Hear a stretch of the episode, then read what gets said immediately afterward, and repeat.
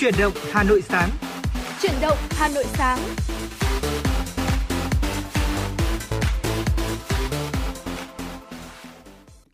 Xin được mến chào quý vị thính giả, nhạc hiệu quen thuộc của truyền động hạ buổi sáng đã vang lên.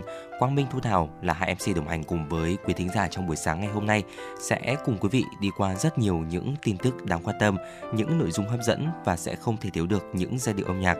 Vì vậy quý thính giả chúng ta hãy giữ sóng và tương tác cùng với chúng tôi, kết nối cùng với chúng tôi thông qua số điện thoại quen thuộc đó chính là 024 3773 6688 quý vị nhé. Dạ vâng, Thu Thảo xin được mến chào quý vị thính giả đang đến với Chuyển động Hà Nội sáng nay, được phát sóng trên làn sóng của Chuyển động Hà Nội FM 96.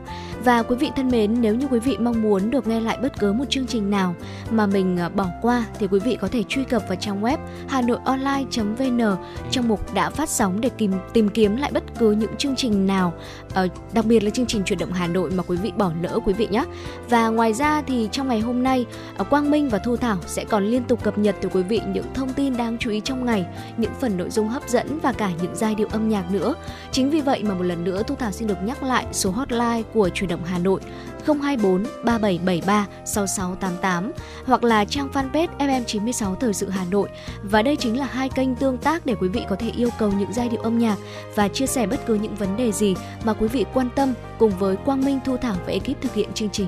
Dạ vâng thưa quý vị 024 3773 6688 và fanpage FM96 Thời sự Hà Nội sẽ là hai kênh để chúng ta có thể cùng nhau tương tác và nếu quý vị thính giả à, chúng ta bỏ lỡ những khung đã phát sóng thì cũng có thể nghe lại ở mục đã phát sóng trong trang web hanoionline.vn, ứng dụng Hà Nội On, ứng dụng Spotify, Google Podcast và Apple Podcast từ quý vị. Còn ngay bây giờ thì xin được mở đầu ngày mới bằng một giai điệu âm nhạc. Xin mời quý vị thính giả chúng ta cùng lắng nghe ca khúc Ngày nắng qua tiếng hát của Hoàng Quyên.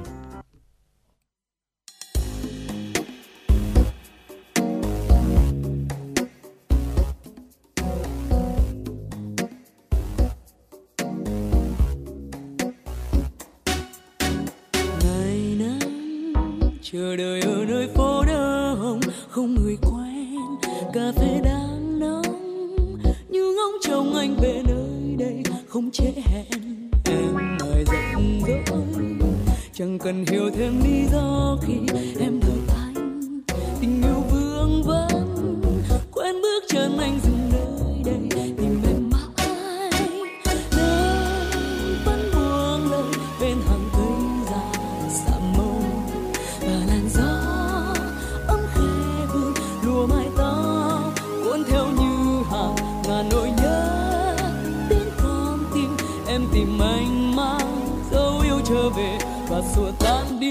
khi lạc anh trong cơn rông giữa yêu thương.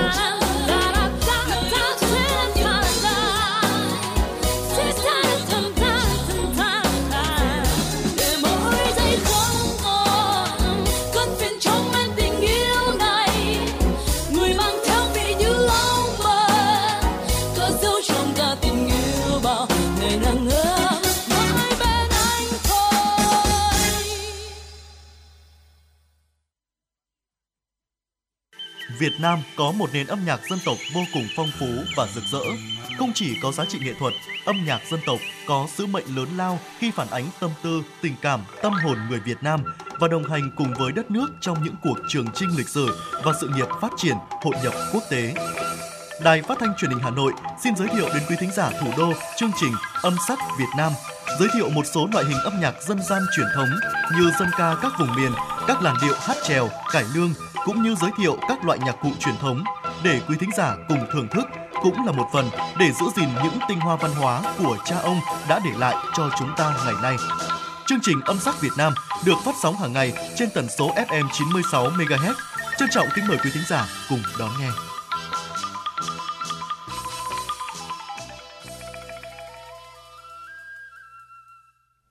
Quý vị thính giả thân mến, quay trở lại với chuyển động Hà Nội sáng nay. Ngay bây giờ sẽ là những thông tin đầu tiên xin được chuyển tới quý vị. Vào chiều ngày hôm qua, Sở Y tế Hà Nội đã có cuộc kiểm tra đột xuất tại một số địa bàn là điểm nóng sốt xuất huyết của thành phố. Ngõ 23 phố Xuân La, quận Tây Hồ là một trong những nơi phát hiện ổ dịch sốt xuất huyết trong tổng số gần 80 ổ dịch mới của thành phố trong tuần qua. Theo ghi nhận của đoàn kiểm tra, vẫn còn tình trạng người dân chủ quan trong phòng chống dịch, dù trong gia đình đã có người mắc sốt xuất huyết. Có gia đình có hai người mắc sốt xuất huyết và phải nhập viện. Song tại thời điểm kiểm tra, cơ quan y tế vẫn phát hiện bể cá chứa nước để lâu ngày. Bên trong có nhiều long quang bọ gậy. Điều đáng nói là chủ nhà nắm rất rõ các biện pháp phòng dịch nhưng vẫn không thực hiện. Kiểm tra tại một cửa hàng bánh, dù khu bếp chỉ rộng vài mét vuông có hàng chục xô chậu đựng nước, trong số đó có ổ bọ gậy lên đến cả nghìn con. Và chỉ trong tuần qua, thành phố Hà Nội ghi nhận 2.600 người mắc sốt xuất huyết, cao gấp rưỡi tuần trước và cao nhất từ đầu năm đến nay. Số ca mắc gia tăng đột biến có cả nguyên nhân chủ quan, khách quan, bao gồm cả yếu tố bất thường. Ngành y tế khuyến cáo ý thức tự giác của người dân vẫn là quan trọng nhất trong công tác phòng chống dịch sốt xuất huyết tại thời điểm này. Cũng trong chiều qua, Bệnh viện Nhi Trung ương đưa ra cảnh báo tới bệnh nhân và người nhà bệnh nhân về hình thức lừa đảo mới xuất hiện tại bệnh viện. Cụ thể hiện nay, việc quét mã QR để thanh toán đang trở nên rất phổ biến. Thay vì nhập tên ngân hàng, số tài khoản, người dùng chỉ cần quét mã QR là thông tin tự động được điền, giúp cho việc thanh toán trở nên nhanh chóng và thuận tiện.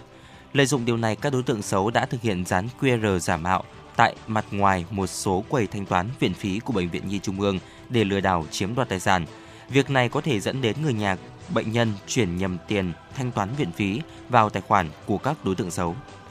Dạ vâng thưa quý vị, Ngày hôm qua tại huyện Mỹ Đức, Liên hiệp các hội khoa học và kỹ thuật Hà Nội, Liên hiệp hội Hà Nội tổ chức hội thảo phát triển doanh nghiệp nông nghiệp công nghệ cao, thực trạng và giải pháp.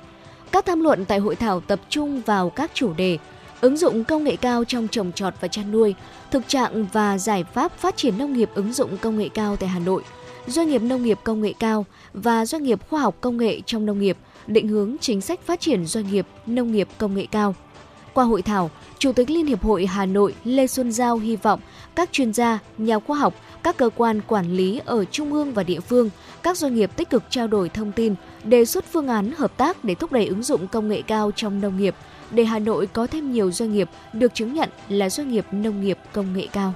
Chiều qua, quận Tây Hồ đã tổ chức hội nghị tổng kết phong trào thi đua Người tốt việc tốt và cuộc thi viết về gương điển hình tiên tiến Người tốt việc tốt năm 2023 phát động cuộc thi viết về gương điển hình tiên tiến người tốt việc tốt năm 2024.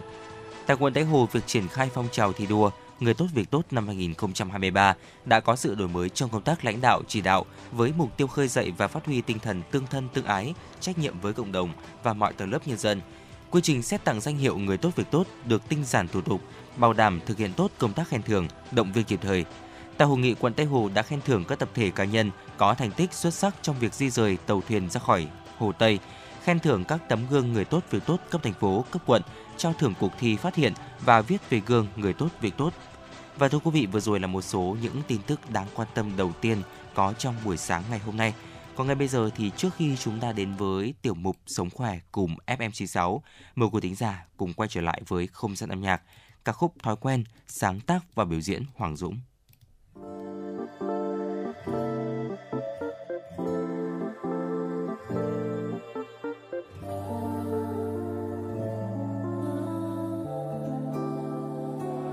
Dù rằng anh cũng biết phải tự dằn mình để tốt lên theo từng ngày. Anh vẫn có đôi ít thói quen không đáng khen trong cuộc sống.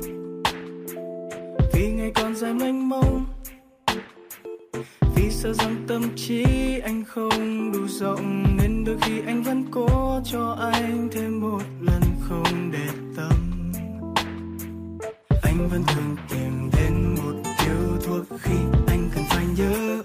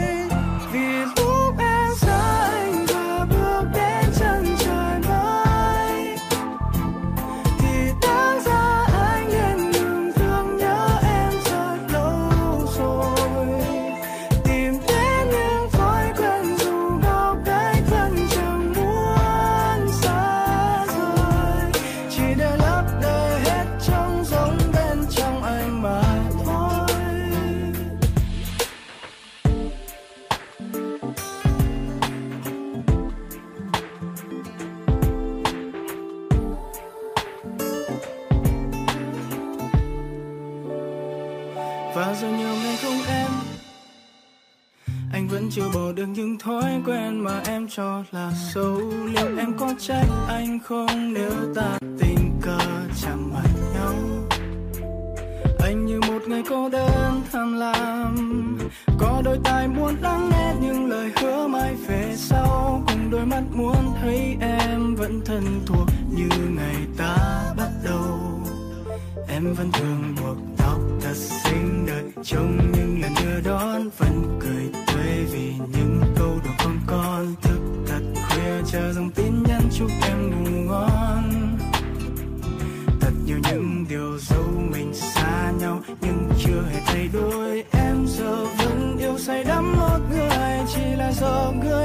ấy chẳng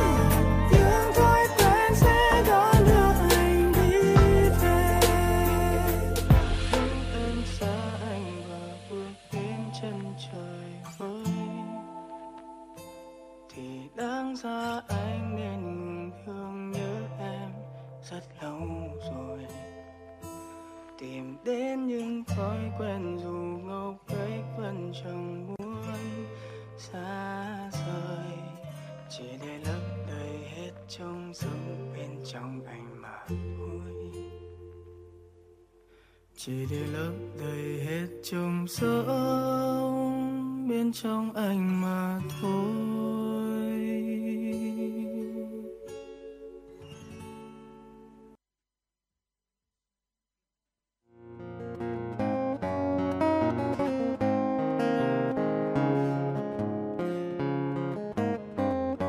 Podcast Đài Hà Nội hôm nay có gì hấp dẫn nào? Đầu tiên là chương trình Hà Nội tin mỗi chiều, lên sóng lúc 18 giờ chiều hàng ngày. Những dòng tin tức nóng hổi, những vấn đề đang được dư luận quan tâm sẽ được bình luận dưới góc nhìn của biên tập viên Đài Hà Nội cùng với sự đồng hành của các chuyên gia và cố vấn. Chưa hết, podcast Đài Hà Nội hôm nay còn có một chương trình khá ấn tượng mang tính chất đời sống giải trí mang tên Lưu Hương Blog Chiều. Lên sóng lúc 18 giờ 15 phút hàng ngày, biên tập viên Lưu Hương sẽ chia sẻ cùng quý vị và các bạn những câu chuyện nhỏ nhưng mang đầy ý nghĩa từ đời sống, những dòng tự sự và đặc biệt có cả những ca khúc do chính biên tập viên Lưu Hương thể hiện cùng với guitar. Bên cạnh đó, còn có chương trình Đọc truyện đêm khuya. Lên sóng lúc 22 giờ hàng ngày, những tác phẩm hay trong chương trình đọc truyện đêm khuya sẽ là người bạn đồng hành cùng bạn đi qua những đêm dài. Phát hành trên 5 nền tảng app Hà Nội On, web Hà Nội Online.vn, Apple Podcast, Spotify, Google Podcast. Mời quý vị và các bạn đón nghe. Podcast Đài Hà Nội, nghe mọi nơi, khơi nguồn cảm xúc.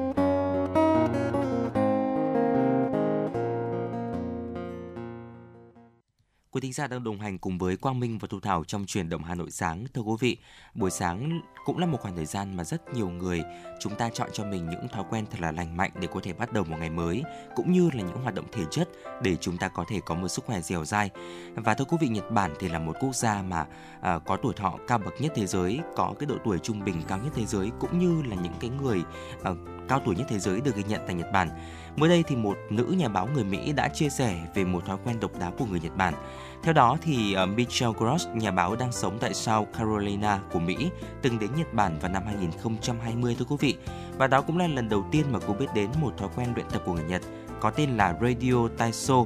Radio Taiso được dịch là tập thể dục trên đài, được phát sóng trên một chương trình phát thanh công cộng bắt đầu vào năm 1928 tại Nhật Bản.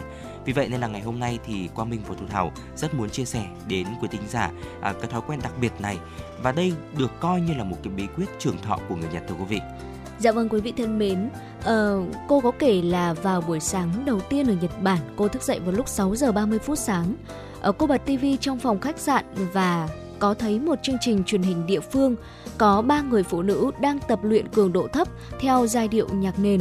Ở chương trình này thì rất ngắn, không quá vài phút và mặc dù là bằng tiếng Nhật nhưng các bài tập cũng khá là dễ thực hiện. Ừ. Trong ba người phụ nữ thì có một người ngồi và hai người đứng. Trong suốt 3 phút này họ thực hiện những chuyển động nhẹ bằng tay, cổ và chân. Sau khi xem chương trình này thì cô tắt tivi và quay lại ngủ và phải đến vài năm sau thưa quý vị, trong một chuyến đi khác tới đảo Okinawa Nhật Bản thì cô mới biết rằng là những gì mà cô ấy thấy ở trên TV vào sáng ngày hôm đó đó là một thói quen vô cùng độc đáo của người Nhật rồi. Và có một lần thì người bạn Nhật Bản của chính cô gái này có tên là Hikari đã rủ cô tập ở Radio Taiso. Hikari cho biết là cô bắt đầu mỗi buổi sáng sẽ thực hiện bài tập kéo dài 5 phút này cùng với các đồng nghiệp của mình. Và cô có nói rằng là tôi có rất nhiều kỷ niệm đẹp với bài hát Radio Taiso một phần công việc của tôi là xây dựng những ngôi nhà trên cây, vì vậy mà chúng tôi bắt đầu mỗi ngày thư giãn trên cơ thể bằng những bài hát đó. Dạ vâng thưa quý vị, khắp Nhật Bản thì mọi người đã luyện tập Radio Taiso trong gần một thế kỷ rồi. Bài tập kéo dài gần 5 phút này thì nhằm đánh thức tâm trí và cơ bắp bằng chuyển động. Bài tập được thực hiện đầu tiên vào buổi sáng và có thể là được thực hiện bởi mọi người ở mọi lứa tuổi, bất kể hạn chế về thể chất như thế nào. Ờ, là một trong năm vùng xanh của thế giới thưa quý vị, Okinawa được tự hào là một trong những nơi mà có tỷ lệ người trăm tuổi cao nhất hành tinh và ờ, theo Michelle thì ở Nhật Bản là quốc gia có tuổi thọ cao bậc nhất thế giới nhờ có chế độ ăn uống và tập thể dục lành mạnh. Uh, Hikari cho biết rằng là trải nghiệm của cô với Radio Taiso bắt đầu từ khi mà cô đang còn là học sinh tiểu học cơ ạ. Và cô có cho biết rằng là trong kỳ nghỉ hè, mỗi làng, văn phòng hoặc là trường học đều phát Radio Taiso và học sinh sẽ tập thể dục cùng với bạn bè. À, chúng tôi cũng tập thể dục theo bài hát mỗi khi mà bắt đầu lớp thể dục và những cái sự kiện thể thao. Bản thân Michelle cũng thấy rằng đó là một cách rất tuyệt vời để chúng ta bắt đầu ngày mới. Bài tập chủ yếu nhằm mục đích nâng cao sức khỏe thể chất cũng như là tương tác xã hội và cả hai điều này đều là triết lý sống của chính người dân vùng xanh. Ngoài ra khi mà tập Radio Taiso, Michelle nhận ra nó cũng liên quan đến chánh niệm nữa quý vị. Ngày nay thì có hàng triệu người trên khắp Nhật Bản vẫn đang tiếp tục theo dõi Radio Taiso. Ở Radio Taiso thì vẫn được phát sóng trực tiếp hàng ngày trên truyền hình này, đài phát thanh ở NHK Radio 1 và Michelle có chia sẻ thêm là cô nhận thấy rằng là việc luyện tập không chỉ là cách tốt nhất để chúng ta bắt đầu ngày mới đâu mà còn là cách giải tỏa căng thẳng này, tái thiết lập tâm trí cho buổi chiều ừ. và nếu như chúng ta muốn tự mình thử Radio Taiso thì mình có thể tìm thấy rất là nhiều video trên mạng và thực hành theo. Dạ vâng thưa quý vị và vừa rồi là một số những chia sẻ của chúng tôi trong tiểu mục ở ờ, Sống khỏe cùng FM 96. Ở trong uh, tiểu mục này thì chúng tôi cũng đã giới thiệu đến quý thính giả một cái bí kíp được coi là bí kíp trường thọ của người Nhật Bản. Ừ. Uh, đó chính là Radio Taiso khi mà chúng ta sẽ cùng nhau lập uh, luyện tập thể dục thể thao qua sóng phát thanh rất là thú vị phải không ạ? Chúng ta chỉ cần dành ra 5 phút thôi và đây gần như là một cái triết lý sống rồi. À, ở Okinawa cũng rất là phổ biến cái hình thức này và Okinawa thì được coi là một vùng xanh, chúng tôi cũng đã nhắc đến khái niệm vùng xanh. Vậy thì vùng xanh là gì ạ? Vùng xanh là khái niệm để có thể dùng để chỉ những địa danh trên thế giới mà ở đó thì môi trường sống trong lành, thiên nhiên tươi đẹp, không khí bị ô nhiễm không bị ô nhiễm thưa quý vị. Và nó còn là một cái khu vực sinh sống của nhiều loài thủy hải sản tập trung nhiều cây xanh và sông suối. Một số nghiên cứu thì cho thấy rằng là yếu tố di truyền chỉ chiếm khoảng 25% tuổi thọ con người mà thôi. Còn những cái yếu tố liên quan đến môi trường sống mới là cái yếu tố quyết định ở chúng ta sẽ có sức khỏe như thế nào cũng như là chúng ta sẽ luyện tập ra sao thưa quý vị và vừa rồi là một số những chia sẻ của chúng tôi hy vọng là cũng đã mang đến cho quý thính giả thêm những thông tin thật là thú vị về sức khỏe và thêm một cái lựa chọn cho một cái hình thức tập luyện mà tôi nghĩ rằng là cũng rất là dễ áp dụng thôi bởi vì là những hình thức tập luyện này thì sẽ uh, không có cái giới hạn nào cho bất kỳ những cái uh, độ tuổi giới tính hay là hạn chế về thể chất nào ừ. và vừa rồi là một số những chia sẻ của chúng tôi hy vọng là cũng đã giúp quý thính giả chúng ta có khoảng thời gian thật là thư giãn. Còn ngay bây giờ thì xin được quay trở lại với không gian âm nhạc của FM96, ca khúc Đóa hoa nở muộn. Xin mời quý vị thính giả chúng ta cùng lắng nghe.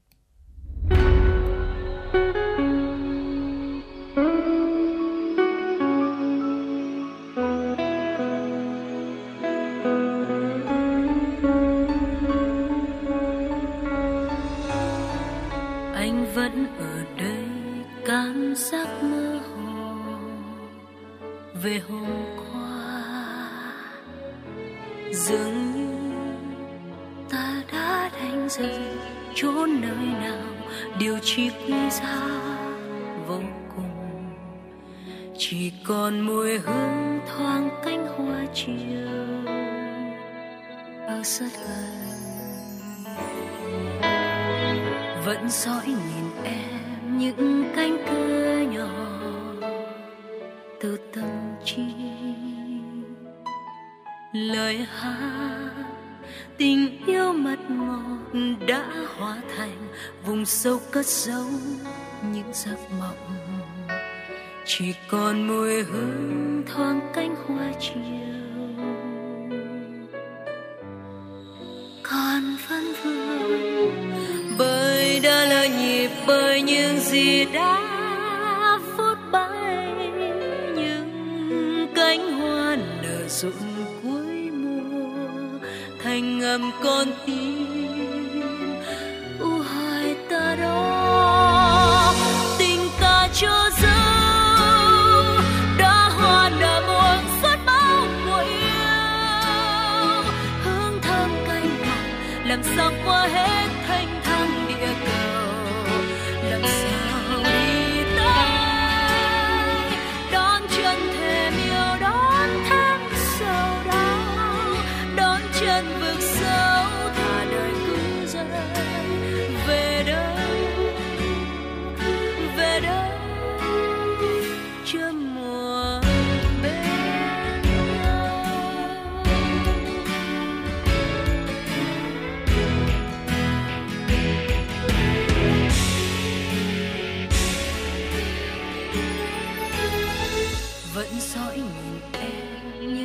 cánh cửa nhỏ, từ tâm trí.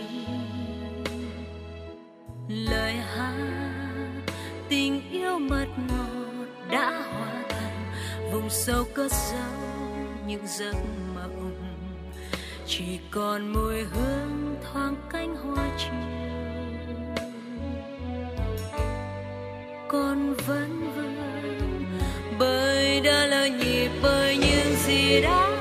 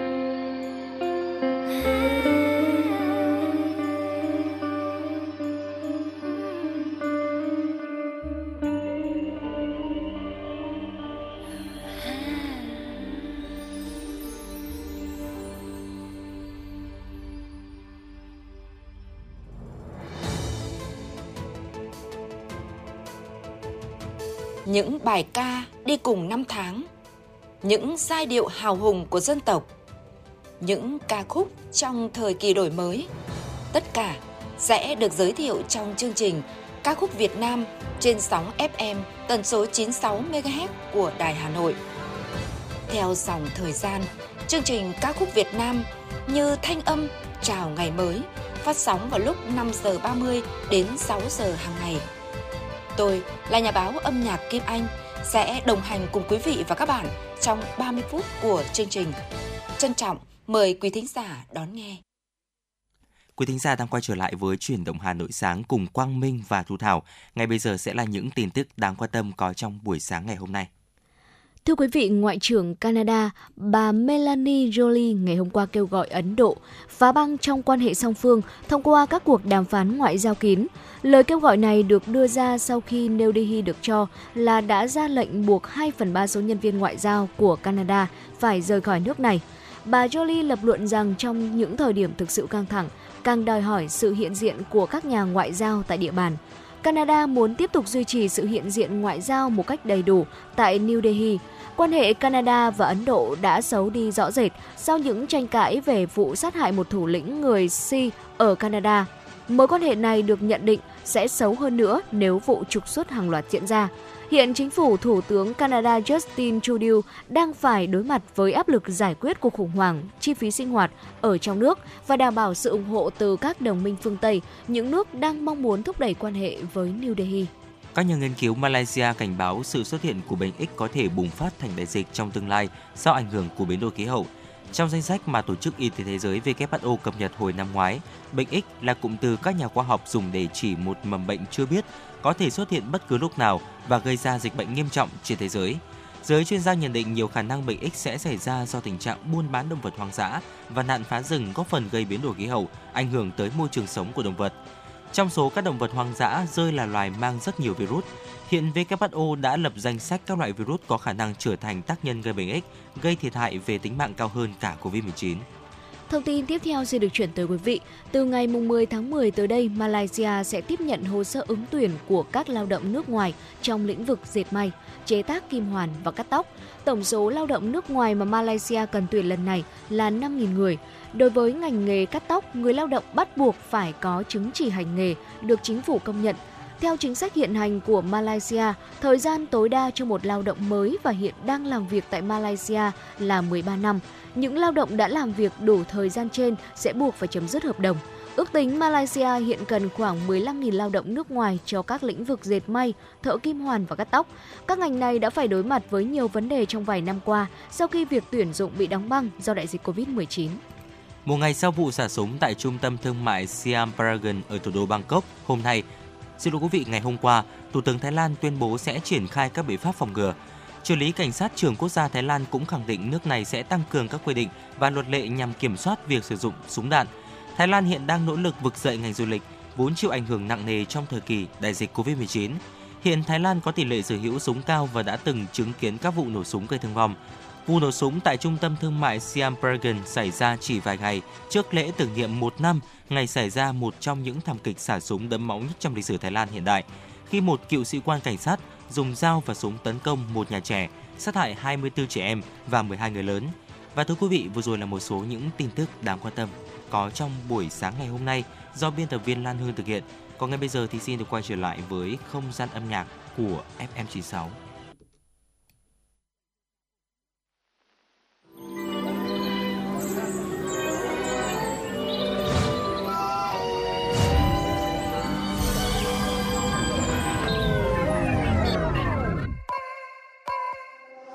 Nô nức đông vui, vua mở hội trên kinh đô nhung gấm xinh tươi, người ta đang hân hoan cùng dạo phố. Xe pháp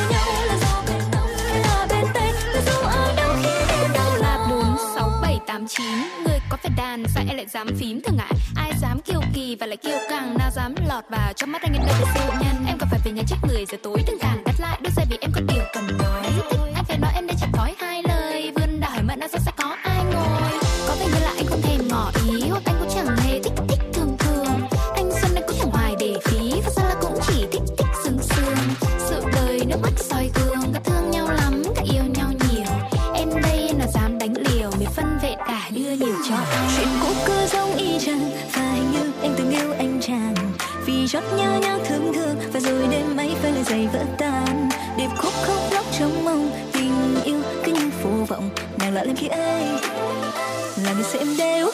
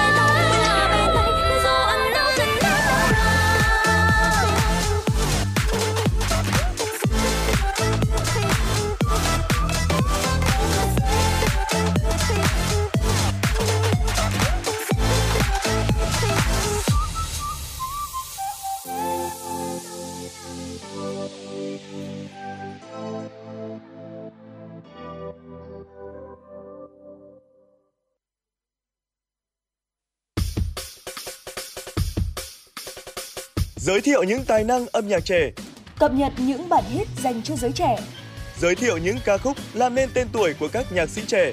chương trình âm nhạc dành cho bạn trẻ sẽ hội tụ những xu hướng âm nhạc mà các bạn trẻ đang quan tâm. Âm nhạc dành cho bạn trẻ phát sóng vào lúc 13 giờ 30 phút đến 14 giờ các ngày hàng tuần trên 6 FM, tần số 96 MHz của Đài Hà Nội. Trân trọng mời quý vị thính giả đón nghe. Trân trọng mời quý thính giả đón nghe. Xin được quay trở lại với những tin tức đáng quan tâm. Thưa quý vị, kỷ niệm 69 năm ngày giải phóng thủ đô, ngày 10 tháng 10 năm 1954, ngày 10 tháng 10 năm 2023, Thư viện Hà Nội đang tổ chức trưng bày sách báo chuyên đề Hà Nội ngày trở về tại hai cơ sở 47 Bà Triệu, Hoàn Kiếm và 2B Quang Trung, Hà Đông, Hà Nội đến hết ngày 10 tháng 10. Trưng bày chuyên đề giới thiệu hơn 300 tư liệu được tuyển chọn với ba nội dung Đảng và Chủ tịch Hồ Chí Minh lãnh đạo thắng lợi cuộc kháng chiến chống Pháp, hào khí thăng long, khát vọng ngày trở về, Hà Nội thành phố văn hiến, đổi mới và sáng tạo. Trưng bày còn giới thiệu nhiều sách báo về thủ đô Hà Nội ngàn năm văn hiến, nơi hội tụ đầy đủ tiềm năng thế mạnh để xây dựng và phát triển thành phố sáng tạo, trong đó có nguồn tài nguyên văn hóa phong phú, đa dạng với các di tích lịch sử văn hóa, các làng nghề truyền thống, văn hóa ẩm thực, các lễ hội và sinh hoạt văn hóa cộng đồng độc đáo. Thưa quý vị, Liên hoan Youth Friendship Festival năm 2023 được tổ chức tại Bali, Indonesia vừa kết thúc với nhiều tin vui dành cho Việt Nam khi có nhiều thí sinh tham dự giành giải cao. Youth Friendship Festival nằm trong khuôn khổ Liên hoan nghệ thuật châu Á-Thái Bình Dương. Sự kiện diễn ra thường niên trong 10 năm qua và thu hút sự tham gia của đông đảo tài năng đến từ nhiều quốc gia, vùng lãnh thổ trên thế giới. Năm nay đoàn Việt Nam đã giành nhiều giải vàng bạc, đồng, trong đó ở bảng chuyên nghiệp, nghệ sĩ trẻ Dương Minh Quý, sinh viên năm thứ tư hệ đại học thuộc khoa thanh nhạc Học viện Âm nhạc Quốc gia Việt Nam đã giành giải vàng. Tác phẩm mang chiến thắng về cho Dương Minh Quý là những aria nổi tiếng thế giới của thiên tài âm nhạc Mozart. Trước đó, một số ngôi sao trẻ của Việt Nam đã tham gia và giành được giải thưởng cao tại liên hoan này như Nguyễn Thu Hằng, Nguyễn Đoàn Thảo Ly hay Đặng Anh Tuấn và rất nhiều những bạn trẻ khác. Ngày hôm qua tại thị trấn Châu Quỳ, Ủy ban nhân dân và Công an huyện Gia Lâm tổ chức chương trình tặng bình chữa cháy cho các hộ dân trên địa bàn huyện để công tác phòng cháy chữa cháy trong thời gian tới đạt hiệu quả cao, đặc biệt là tại khu vực thị trấn Châu Quỳ, nơi tập trung nhiều khu nhà ở, nhà cho thuê trọ có mật độ người ở cao, nhà ở kết hợp sản xuất kinh doanh có nguy cơ cháy nổ cao. Phó Chủ tịch Ủy ban nhân dân huyện Gia Lâm đề nghị các phòng ban đơn vị các hộ gia đình thực hiện tuyên truyền, vận động thành viên gia đình mình, dân cư nơi mình sinh sống tuân thủ các quy định về phòng cháy chữa cháy và cứu nạn cứu hộ thường xuyên, luyện tập, hoàn thiện các kỹ năng sử dụng các trang thiết bị chữa cháy để đảm bảo an toàn khi có sự cố cháy nổ xảy ra. Thưa quý vị, ngày hôm qua, huyện Trương Mỹ tổ chức hội thao nghiệp vụ chữa cháy, cứu nạn, cứu hộ đối với lực lượng dân phòng, tổ liên gia an toàn phòng cháy chữa cháy năm 2023. Tham gia hội thao có hơn 300 đội viên đến từ 32 đội phòng cháy chữa cháy dân phòng và 32 tổ liên gia an toàn về phòng cháy chữa cháy của các xã thị trấn. Hội thao gồm hai nội dung thi, đội hình chữa cháy và cứu nạn, cứu hộ của tổ liên gia an toàn phòng cháy chữa cháy và đội hình chữa cháy cứu nạn cứu hộ của lực lượng dân phòng. Tại hội thao, các xã thị trấn đã trình diễn kỹ năng di chuyển trong điều kiện phức tạp về địa hình, khói lửa, tiếp cận khu vực cháy để phá của. Xin lỗi quý vị, tiếp cận khu vực cháy để phá khóa cửa, tổ chức chữa cháy, cứu người và cứu tài sản. Và thưa quý vị, vừa rồi là một số những tin tức đáng quan tâm có trong buổi sáng ngày hôm nay. À, thưa quý vị, ờ, trong tiểu mục ký ức Hà Nội thì Quang Minh và Thu Thảo muốn chia sẻ đến quý thính giả ờ, nét văn hóa nhìn từ đám cưới xưa và nay ở Hà Thành có lẽ rằng là đám cưới thì luôn là một cái sự kiện trọng đại của đời người ừ. và nó thì phản ánh bối cảnh xã hội đương thời để có thể là thể hiện chân dung người Hà Thành trong đời sống vật chất, có phần làm nên tập tục giá trị của Hà Nội văn minh và thanh lịch. Vậy thì đám cưới xưa của Hà Nội sẽ ra như thế nào và đám cưới ngày nay thì đã có những cái tiếp biến, có những cái cải tiến và có những cái sự khác biệt nào trong uh, việc tổ chức thì trong tiểu mục ký ức Hà Nội chúng ta sẽ cùng nhau tìm hiểu. Thế nhưng mà trước đó thì xin mời quý vị thính giả cùng thư giãn với một giai điệu âm nhạc, ca khúc Bật tình yêu lên và ngay sau ca khúc này thì chúng tôi sẽ quay trở lại với những chia sẻ rất là thú vị trong tiểu mục ký ức Hà Nội. chẳng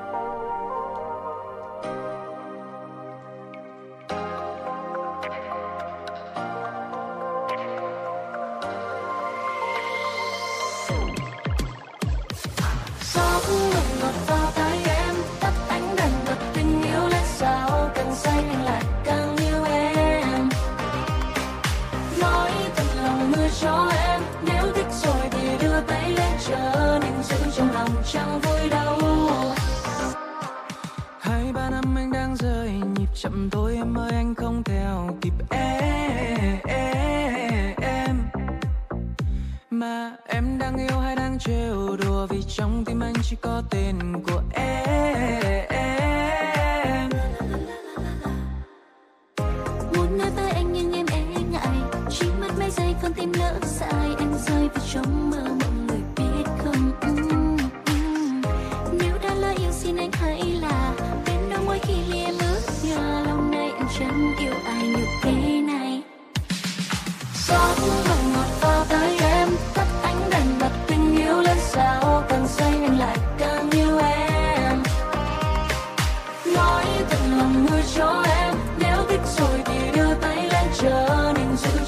Chẳng vui đâu. Sao tim không nghe lời? Giờ đôi tay em đang trong tay anh rồi? Ước là vì em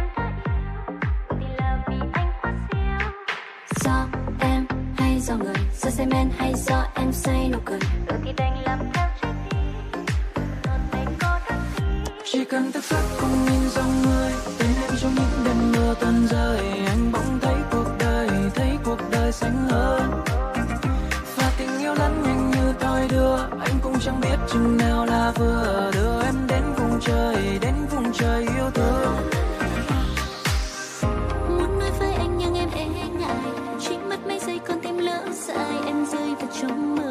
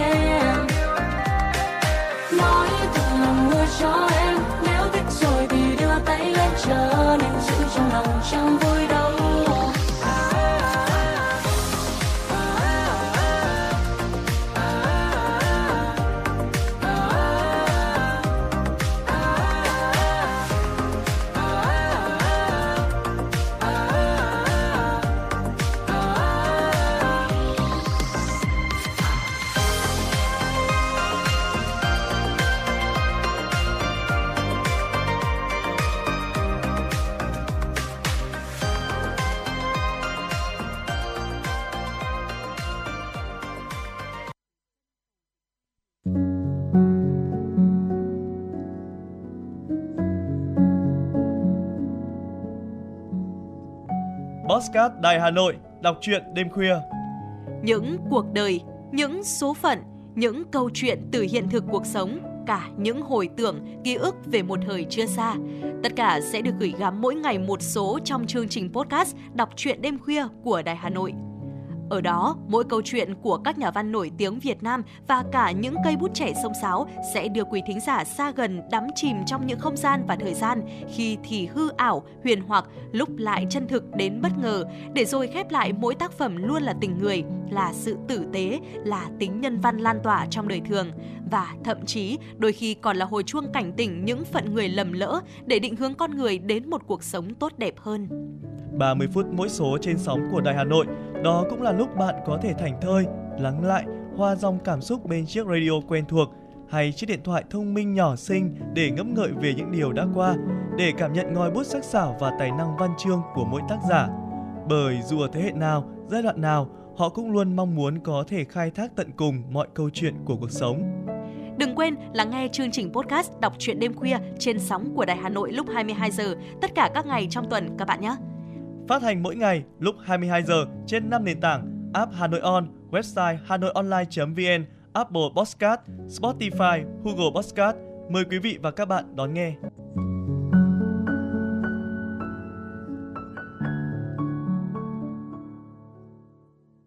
Quý thính giả đang quay trở lại với chuyển động Hà Nội sáng cùng với Quang Minh và Thu Thảo. Và ngay bây giờ trong tiểu mục Ký ức Hà Nội như chúng tôi cũng đã giới thiệu, đó chính là chúng ta sẽ cùng nhau tìm hiểu, cùng nhau chia sẻ và bàn luận về những cái nét văn hóa truyền thống nhìn từ đám cưới xưa và nay ở Hà Thành. À, ngay bây giờ thì chúng ta hãy cùng nhau tìm hiểu xem là đám cưới xưa thì sẽ có những cái điều gì đặc biệt quý vị nhé. Theo quan niệm xưa thì việc dựng vợ gả chồng trước hết là vì quyền lợi tiếp nối của gia tộc dòng dõi. Không chỉ đáp ứng quyền lợi của gia tộc, cặp vợ chồng còn phải đáp ứng quyền lợi của làng xã nữa. Nuôi lợn thì phải vớt bèo, lấy vợ thì phải nộp treo cho làng. Sau cùng thì hôn nhân của đôi lứa lại trở thành cha mẹ đặt đâu con người đấy, à, chăm sự thương nhau thế nhưng mà cũng không thể đến được với nhau vì những ràng buộc xa xôi của thời thế xã hội, địa vị hay là giai cấp. Ở trên giấy chứng thực ở làng xã, gia tộc khi mà nhắc tới việc cưới thì dùng từ giá thú. Khi mà trai gái lấy nhau, người Việt gọi là đám cưới, lễ cưới hoặc gọn hơn là cưới, gọi theo tiếng Hán Việt là giá thú. Ngày đó thì các cụ cũng truyền tay nhau rằng nữ thập tam, nam thập lục. Ý nói rằng là con gái dậy thì ở tuổi 13, con trai dậy thì ở tuổi 16 thì có thể là lập gia đình rồi. Luật pháp thời ấy thì cũng không quy định rõ ràng độ tuổi nào mới được kết hôn. Bên cạnh đó thì những nghi thức cần phải làm cũng khá là rườm rà với lục lễ. Ở sau thời gian mai mối qua lại, nhà trai sẽ bắt đầu từ lễ nạp thái này. Nhà trai đặt một lễ để thư chuyện với nhà gái. Nạp thái đã hoàn tất suôn sẻ rồi, nhà gái đồng ý nhận lễ vật và đến bước thứ hai của lục lễ, vấn danh. Nhà trai sẽ mời người mai mối tới nhà gái để tìm hiểu về tên tuổi, ngày sinh tháng đẻ của cô gái để xem kiết hung lành dữ đấy quý vị. Sau nghi thức vấn danh đến ở bước thứ ba đó là nạp cát. Giữa vấn danh và nạp cát có một nghi lễ không hề đơn giản đâu, đó là hợp hôn và đây cũng được xem là một nội dung không thể thiếu của nạp cát. Trải qua ba nghi thức trong lục lễ, hôn sự trên cơ bản là đã hoàn tất rồi. Sau đó là sắp xếp việc đón dâu. Thế nhưng trước hết sẽ cần phải chuẩn bị thỉnh kỳ. Thỉnh kỳ ở đây là là gì ạ? Đó là việc mà ngay sau khi mà nhà trai chọn được ngày lành tháng tốt để hợp hôn, người mai mối sẽ có trách nhiệm đó là thông báo cho nhà gái biết à, xem là nhà gái có chấp thuận hay không, có đồng ý hay không, à, tương đương với cáo kỳ, hạ nhật, tống nhật hay là thám thoại của đời sau đấy quý vị đôi bên đã đồng ý hôn sự thì sẽ chuyển đến nạp trưng. Sau khi hai bên nam nữ đã ký hôn, nhà trai tặng lễ vật cho nhà gái, cũng chính là tặng của hồi môn, làm lễ ăn hỏi mà người đời sau thường gọi là như vậy. Và chỉ sau hoàn thành nghi thức này, nhà trai mới có thể sang nhà gái và cuối cùng là lễ thân nghinh, tức là lễ rước dâu hay là lễ cưới. Đúng ngày giờ đã định, họ nhà trai sẽ mang lễ đến rước dâu về. Dạ vâng thưa quý vị, các nghi lễ được lưu truyền từ đời này sang đời khác như là một cái luật bất thành văn vậy. Và đến đời vua Lê Thánh Tông, nghi thức cưới thì được đưa vào quốc triều hình luật, tức là luật Hồng Đức Đệ. Trong chương hộ hôn, 58 điều quy định về hộ tịch, hộ khẩu, hôn nhân gia đình và các tội phạm trong lĩnh vực này. Luật Hồng Đức thì cũng quy định về hình thức và thủ tục kết hôn như là đính hôn và thành hôn, các điều 314, 315 và 322 Cuộc hôn nhân có giá trị pháp lý từ sau lễ đính hôn. Ví dụ điển điều ờ, 315 quy định rằng là gả con gái đã nhận đồ dính lễ mà lại thôi không gả nữa thì phải phạt 80 trượng, còn người con gái phải gả cho người hỏi trước. và đó là một số những chia sẻ về những cái thủ tục về lục lễ truyền thống thưa quý vị. Dạ vâng thưa quý vị, vậy thì ờ, sau cách mạng tháng 8 năm 1945 uh, thì lễ ờ, đám cưới cũng sẽ có những cái sự thay đổi so với thời kỳ trước. Sau cách mạng tháng 8 năm 1945, chính phủ ta phát động phong trào lối sống mới, cho nên là đám cưới cũng đơn giản hơn và cũng tiết kiệm hơn nhiều. Đặc biệt là với những người dân Hà Nội đi theo cách mạng uh, về vùng giải phóng. Đám cưới ở đây thì giống như một cuộc gặp mặt vậy, cô dâu chú rể cùng với bè bạn chung vui một tiệc trà nhỏ thôi ừ. với thuốc lá và bánh kẹo. À, rõ ràng là đã cắt bớt đi khá là nhiều rồi. Thủ trưởng của đôi bạn trẻ đại diện cơ quan nói đôi lời chúc cô dâu chú rể hạnh phúc và cũng không quên nhắc nhở thực hiện tốt nghĩa vụ của mình đối với đất nước. Những đám cưới trong chiến khu đặc biệt ở chỗ là chỉ được tổ chức vào buổi tối thôi ạ. Tổ chức vào ban ngày sẽ bị máy bay của địch phát hiện. Và tất cả những đám cưới này sẽ đều hô vang một khẩu hiệu vui duyên mới không quên nhiệm vụ. Đến hoa cưới cũng được thay thế bằng những bông cỏ dại hay là hoa rừng. À, thế nhưng mà ở nội thành khi đó thì các nghi lễ vẫn sẽ được diễn ra. À, tuy nhiên thì cũng tùy thuộc vào kinh tế của mỗi gia đình. Ừ. Rồi là người ta sẽ thực hiện với nhiều thương nhân thành đạt thì đám cưới là dịp để thể hiện sự giàu có này các mối quan hệ của gia đình và xã hội và khi mà kết hôn rồi đôi nam nữ sẽ phải ra chính quyền để đăng ký gia bạ chứng giám của gia đình hai bên cho đến khi sinh con cũng phải khai báo xác nhận à, nên được coi như là sổ hộ khẩu bây giờ đấy quý vị. Dạ vâng thưa quý vị có thể thấy rằng là đám cưới trong kháng chiến chống Mỹ và 10 năm sau khi mà đất nước thống nhất thì đã động lại sâu nhất trong ký ức của nhiều người dân Hà Nội. Ừ. Đó chính là thời kỳ đầy khó khăn của đất nước. Mọi nhu cầu cần thiết đều được phát theo hình thức là tem phiếu đấy ạ. À, từ lục lễ giảm còn tam lễ là dặm ngõ, ăn hỏi và đám cưới các nghi lễ đều được gia đình hai bên chuẩn bị rất chú đáo và trang trọng. Dân gian thì có câu rằng là ăn hỏi, ăn cưới, ăn Tết, nghĩa là dù giàu hay là nghèo, thế nhưng mà đã cưới là phải ăn. À, để đám cưới tiến hành được suôn sẻ, nhiều gia đình phải chuẩn bị trước cả năm, đi vay đi mượn tem phiếu thực phẩm đến tăng gia chăn nuôi để có thể tiết kiệm. Đám cưới chủ yếu chọn ngày chủ nhật để tổ chức, tránh ngày năm và ngày 7. Khách mời thì cũng được phân chia rõ ràng từ gửi giấy báo hỉ mời ờ, đến uh, liên hoan tiệc ngọt tại phòng cưới và mời dự bữa cơm thân mật cùng với gia đình. Đám cưới của những năm tháng ấy thì mang tính cộng đồng rất là sâu sắc, thể hiện suốt chặng đường cho đến khi kết thúc. Mỗi cặp vợ chồng khi mà đăng ký kết hôn ạ thì sẽ được cấp một phiếu cưới. Trong phiếu cưới thì được cấp phát những đồ dùng như là giường cưới, nồi nhôm, phích nước sôi, bộ ấm chén của nhà máy xứ Hải Dương, chậu men rửa mặt, à, đôi chiếu hoa, thuốc lá, bánh kẹo và 200 thiệp mời cưới quý vị ạ. Cho đến thập kỷ năm 1970 thì đám cưới của người Hà Nội được tổ chức tại các phòng cưới. Khi ấy thì cả thành phố chỉ có vài ba phòng cưới cho thuê mà thôi. Có thể kể đến như là phòng cưới Hòa Bình ở đầu phố Bà Triệu, phòng cưới Trăm Hoa ở dốc Bà Triệu hay là phòng cưới Thủ Đô ở gần ga hàng cỏ. Trang phục cưới thì cũng rất là riêng, nếu mà chú rể là bộ đội thì mặc quân phục, cán bộ công nhân viên thì mặc com lê, à, cô dâu thì có điều kiện sẽ mặc váy cưới không có thì sẽ mặc áo sơ mi hoặc là áo dài Vâng thưa quý vị và đó chính là những ờ, thay đổi của một đám cưới ở sau cách mạng tháng 8 năm 1945. Vậy thì đám cưới ngày nay ở Hà Thành sẽ như thế nào đây quý vị? Ờ, nhắc về đám cưới hiện đại ở Hà Nội ngày nay thì người ta không còn nói đến một đám cưới nhiều gian nan thử thách nữa. À, giống như là thời ờ, kháng chiến này hay là giản dị như thời bao cấp. Ở đó vẫn sẽ là những đám cưới tròn đầy và viên mãn cả về mặt vật chất lẫn tinh thần. Quan niệm về ờ, tầm quan trọng của một đám cưới ngày nay vẫn được giữ nguyên thôi thậm chí là còn rất xem trọng tổ chức theo các nghi lễ xưa của người Hà Nội. Các chi tiết nhỏ nhất từ tấm thiệp cưới này cho đến hoa đặt bàn bàn thờ gia tiên cũng đều được chăm chút vô cùng tỉ mỉ và cẩn thận. Đám cưới thế kỷ 21 tổ chức được chú trọng độc đáo, vừa có hướng hiện đại, thế nhưng cũng pha chút yếu tố truyền thống. Có nhiều đám cưới lại tổ chức theo hướng truyền thống hoàn toàn cô quý vị. Và cũng kể từ đó thì các dịch vụ phục vụ cô dâu chú rể Hà Nội à, cũng nở rộ. À, các công ty thiết kế thiệp cưới này, cửa hàng trang sức cưới, rồi là nhà hàng khách sạn phục vụ tiệc cưới ngày càng phát đạt do nhu cầu đời sống vật chất của người dân Hà Thành cũng ngày càng cao và đây cũng là dịp mà tất cả mọi người đều cho rằng là cả đời người mới có một lần thôi. Việc có được một cuốn ảnh cưới để đời. Đây cũng chính là giấc mơ của hàng nghìn những cô dâu, những chú rể. Và việc mà nhìn vào album ảnh cưới hiện đại thì người ta không khỏi ngỡ ngàng trước sự cầu kỳ, lộng lẫy của nó. Tuy nhiên thì hình ảnh những cô dâu chú rể thời chiến, thời bao cấp ờ, vẫn sẽ động lại trong từng cuốn ảnh cưới của những cặp vợ chồng trẻ Hà Thành bởi vì đó là những góc hoài niệm này, những mảng màu thời gian đã ghi dấu theo năm tháng không thể phai mờ rồi. Dạ vâng thưa quý vị nhìn ngắm những tấm ảnh đen trắng hay là ảnh màu của thập niên à, 70 80 của thế kỷ trước à, sự giản dị mộc mạc của cô dâu mặc áo dài Hà Nội đeo kiềng bạc à, khuôn hoa duyên dáng bên chú rể những bức ảnh ấy thì là lấy khung cảnh là góc phố cổ Diêu Phong, tất cả thì làm nên truyền thống và hiện đại cho đám cưới ngày nay.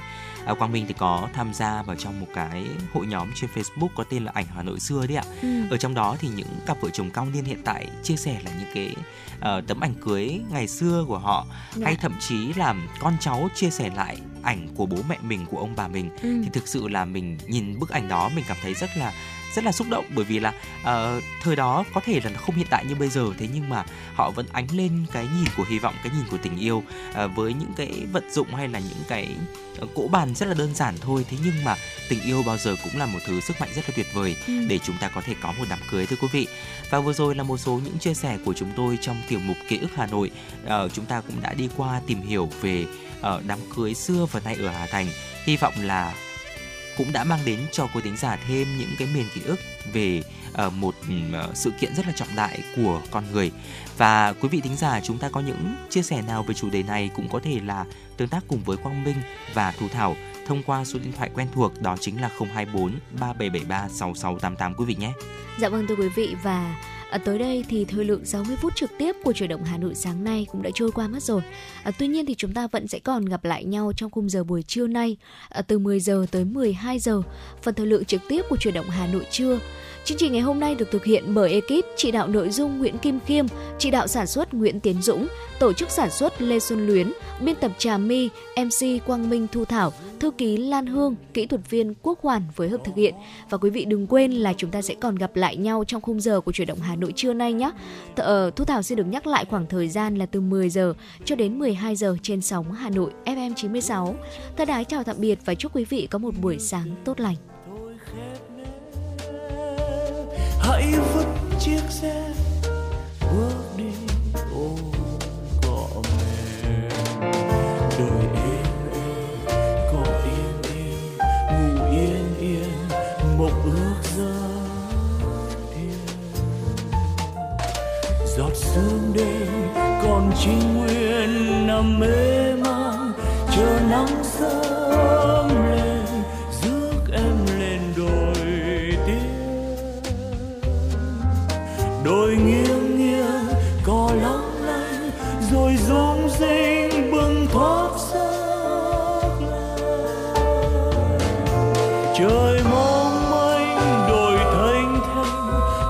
tranh vênh chờ đôi nhân tình rước em lên đồi xanh.